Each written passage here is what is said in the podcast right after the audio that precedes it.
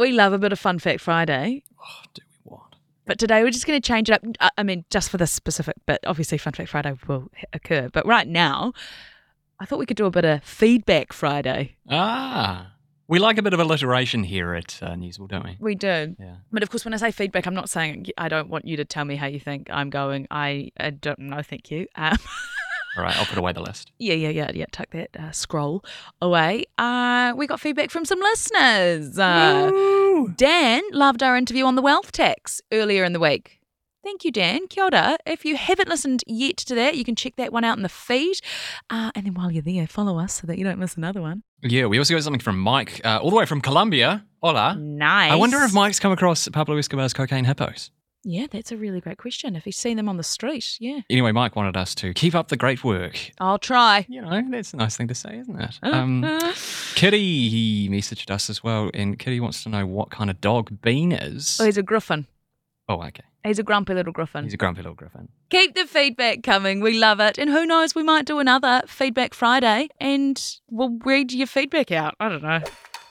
Kia ora, this is Newsable. I'm Emil. And I'm Imogen, and this is what's worth talking about. It's one of the last chances for any Rugby World Cup hopefuls to get in the mix. With the Super Rugby semis this weekend, we have World Cup winning coach Steve Hansen in to break it all down for us.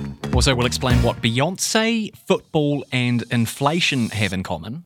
Could you bounce a stone off water for the length of four buses? Meet the person who can, and then join our mission to start a new national championship. And as promised, Fun Fact Friday is coming up at the end of the show as well. That's all coming up in a moment here on Newsable. Newsable takes time and resources to produce. Please support our mahi and visit stuff.co.nz slash support. Well, the Super Rugby semi finals are starting tonight with the Crusaders taking on the Blues. The Chiefs play the only non Kiwi team in the playoffs, the Brumbies, tomorrow night. Yes, as, as long suffering Highlanders and Hurricanes fans, respectively, we are uh, now completely impartial observers. The most impartial. Yes, with our teams having been denied the chance for glory. It's someone else who we're also sure is totally impartial is World Cup winning former All Blacks coach Sir Steve Hansen, and he's on the line. Kia ora, Steve. Kia ora. How are you guys? I'm, I'm great, thank you. How are you? Yeah, couldn't be any better. So, who's going to win? Oh, who knows? But uh, look, let's just hope they're exciting games and they get people excited about them. But the you know, Chiefs have been on fire. Um, be really disappointing to see them drop the ball this close to getting into a final. And you know, the Blues Crusader battle is always great. Um, Crusaders kept them to zero last time, so I don't think Leon and the Blues boys will be that happy about that. So that should be a good tussle. How do you reflect on the season so far, Steve? You reckon it's been a goodie? Uh, it's been interesting. I mean, the super competition it, it comes under a lot of scrutiny, and uh, you know, there's some good ideas coming out of Australia about how to jazz it up a bit, and you know, hopefully um, we are open and flexible enough in our thinking to maybe try that. I think um, the idea of having a draft and the idea of being able to interchange players between, you know, travelling to Australia is just like travelling from Invercargill to Auckland, so uh, shouldn't hold any fears with, you know, our, our New Zealand players being able to play for the All Blacks. Uh, who's been your standout player of the season from any team? Uh, well, to be fair, I haven't seen all of them play that often, but uh, the guy I have seen play, uh, who's impressed me every time he's played, is Damian. I think he's had a great season. Beauden's starting to come right too, just quietly. Lurking in the background of everything this year, Steve, is you know the World Cup later this year. Um, you, of course, uh, have a long and successful history with World Cups, and looking at selections, I'm curious. We're getting to crunch time in Super Rugby now. Do these matches and how you perform under this kind of pressure matter more to the selectors? I would imagine they do. I think being able to stand up in these big moments when the pressure's on is the closest you're going to get to replicating pressure in the All Blacks. I mean, there's a big gap between Super Rugby and international rugby. However, seeing someone how they deal with that uh, pressure at that level is really important. And um, you know, the guys will be watching the players, particularly the younger guys that they don't have any history at performing at All Black level. Our new guys, they'll be wanting to see how they go. Uh, looking ahead to the World Cup, what's your assessment of, of where the team's at at the moment? Pretty good, I think. They finished off last year uh, reasonably well. Um, you know, obviously they, they blew the last 10 minutes of the England game, but up until then they had that game comfortably in the bag and then made um, a couple of errors um, from the drivers, but you know that can happen in football, so they'll have learnt from that. Better learning there than you know at the World Cup. It's a tremendously tough side of the draw. You know, got four, I think, of the top five countries in the world on that side of the draw, so mm. there's going to be some good sides get knocked out at quarter-final side, and um, you know possibly even one of the top ranked sides might not make the quarter-final. So be interesting. But I think they're capable of more than capable of winning it if um, have a bit of luck and uh, things go their way. Would you believe that's only part of our chat with Steve Hansen? It was so good, we're going to drop the full interview as a bonus episode. Follow us on your favourite podcast platform to get it dropped right into your phone, no hassles. So, big news yesterday New Zealand is officially in a recession, squeaking in by 0.1%. We've snuck into negative economic growth for two consecutive quarters. But what does that actually mean for you, for me, for everyone else? Well, we challenged our man of the know BNZ chief economist Mike Jones to answer two major questions in under 60 seconds. We started by asking whether a recession means inflation will start to ease. Look, I think the confirmation that we've had a recession really just confirms what we already knew. The New Zealand economy is fast running out of puff, and that will continue to take the steam out of inflation in New Zealand. Remember, part of the reason we've had high inflation is because demand in recent times has been relatively buoyant, but that is no longer the case, and the effects of the slowdown in the economy are becoming more and more noticeable. Does going into recession mean interest rates will start to ease? No, it doesn't mean interest rates are about to fall. As a confirmation that we have had a recession, while slightly confronting, of course, isn't a major surprise. I think what it will do is just confirm in the Reserve Bank's mind that it made the right call last month in announcing it had stopped raising interest rates. We think that's the right call. Uh, there is still some speculation around that the Reserve Bank may have to raise interest rates again, but I think today's news might just see some of that speculation wound back in coming months. So that's a bit of maybe good news from Mike about the economy ahead. Hmm. Just while we're here, I've got a question for you. What's driving inflation in Sweden? Um, pickled herring. Beyonce. Beyonce is in the musician, singer, icon, yes. queen, yes. Beyonce Knowles. Beyonce is having an impact on inflation in Sweden. You're going to have to elaborate on this one, Imogen Wells. So she started her world tour in Stockholm last month, and it sparked such a frenzy for tickets, hotels, restaurants that it actually caused a wee bump in the country's inflation rate. So she didn't start the fire, but she did throw a small log on it. Queen Bee played two shows in the Swedish capital to around 90,000 people all up. And so the tourism body, Visit Stockholm, are now referring to this bump as the Beyonce effect. That's.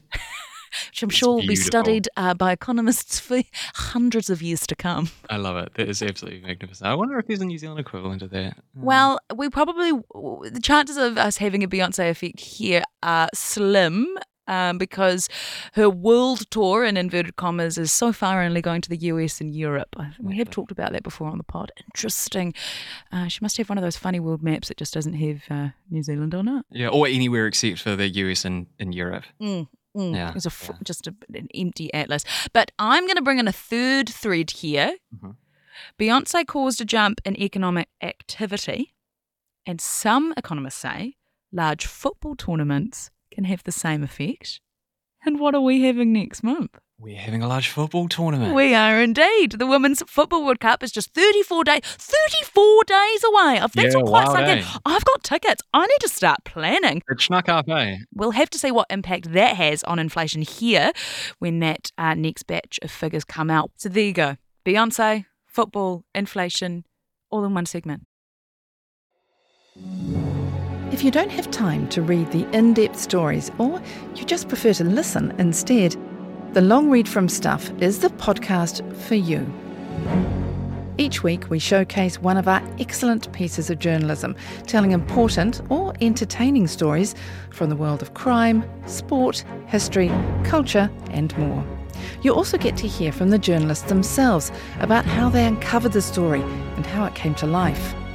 So, for your weekly dose of long form journalism, beautifully read, subscribe to the Long Read from Stuff wherever you get your podcasts.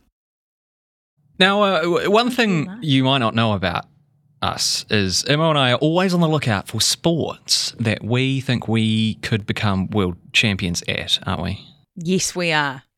And one caught our eye recently because after a three year hiatus, the World Stone Skimming Championships are coming back this year in September. They're held on the Scottish island of Easdale, population 70. And that gives us roughly three months of intense training, which sounded absolutely perfect. It did. It sounded just fantastic. Uh, until we went on YouTube and uh, looked at some footage of the winners from years gone by, and uh, oh my god, They are very good at skimming stones. yeah, they are Very, uh, very good. intimidatingly good. Uh, nonetheless, we are determined people, so we thought that we might turn to the best for some tips, didn't we, Emma? We did indeed. And the best happens to be Christina Bravery. Christina's from Wales. She's one of the world's most decorated stone skippers, and she's on the line now. How you going? Hi there, I'm good, thank you. Take us back. Do you remember that sweet, wonderful day when you first skimmed a stone? Tough one that because I've been skimming stones for as long as I can remember, to be honest. when did you realise that you were really, really, really, really, really good at it? um, I didn't actually think I was that great at it, to be honest. I guess being on the beach, you see a couple of people doing it. Oh, I wonder if I can go further than them. See if I go a bit further, maybe a bit further than that. And yeah, just just realised that I had a bit of a bit of a natural flair, I guess. But uh, I guess it, it wasn't really apparent until I found out about competitions, which I didn't even know existed. So, um, and then yeah, had a go. to get points on the board, as I understand it, it's not actually about the number of skims, although there is a two skim minimum. It's actually length Yeah. and also getting it within a uh, within a signposted. Area, right? Like you have to keep it within the boundary. So, what is your best ever throw? How f- how far have you managed to skim a stone before? Out of competition, I, I reckon I've reached at least fifty meters, but in competition, my best is forty-five. So I would like to be able to beat that if I can.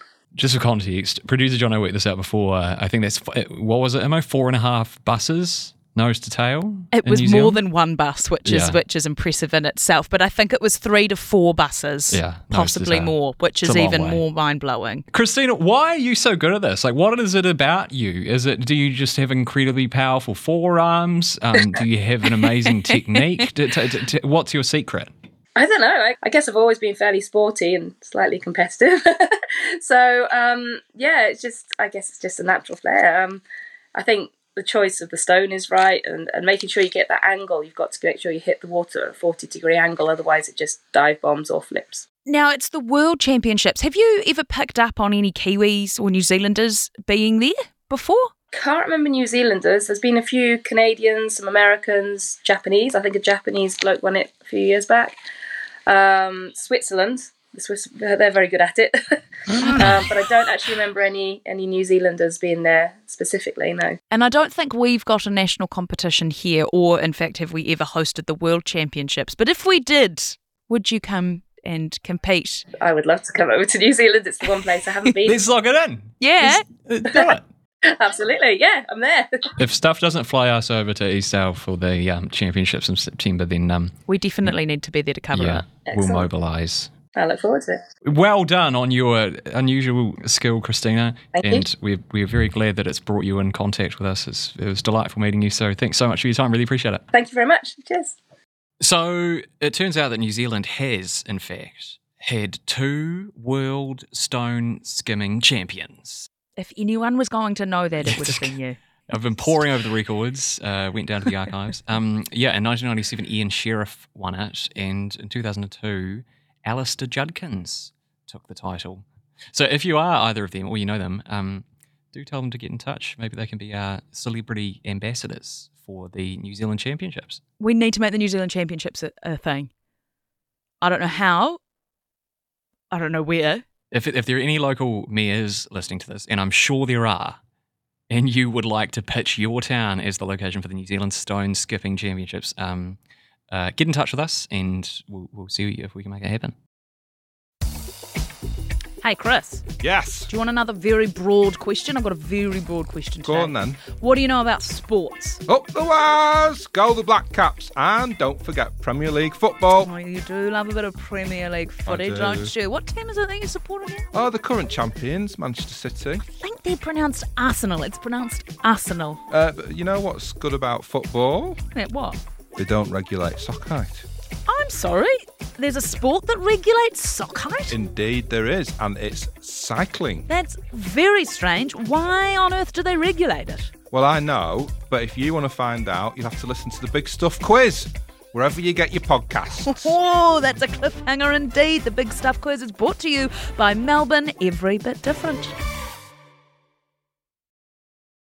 Bum, ba-da. Ba-da-bum, bum. It's here. It's here. It's it's it's here every week. Uh, still the best time of my day on a Friday, uh, and I'm sure it's yours as well. You won last week. All yes, right, I'll, come I'll, I'll on, kick kick it off. All What right. do you got? Um, Imogen Wells, are you familiar with the drink Jack Daniels? Yes, Uh, what is Jack Daniels? it's a bourbon. It's well, not yes, whiskey, a- eh?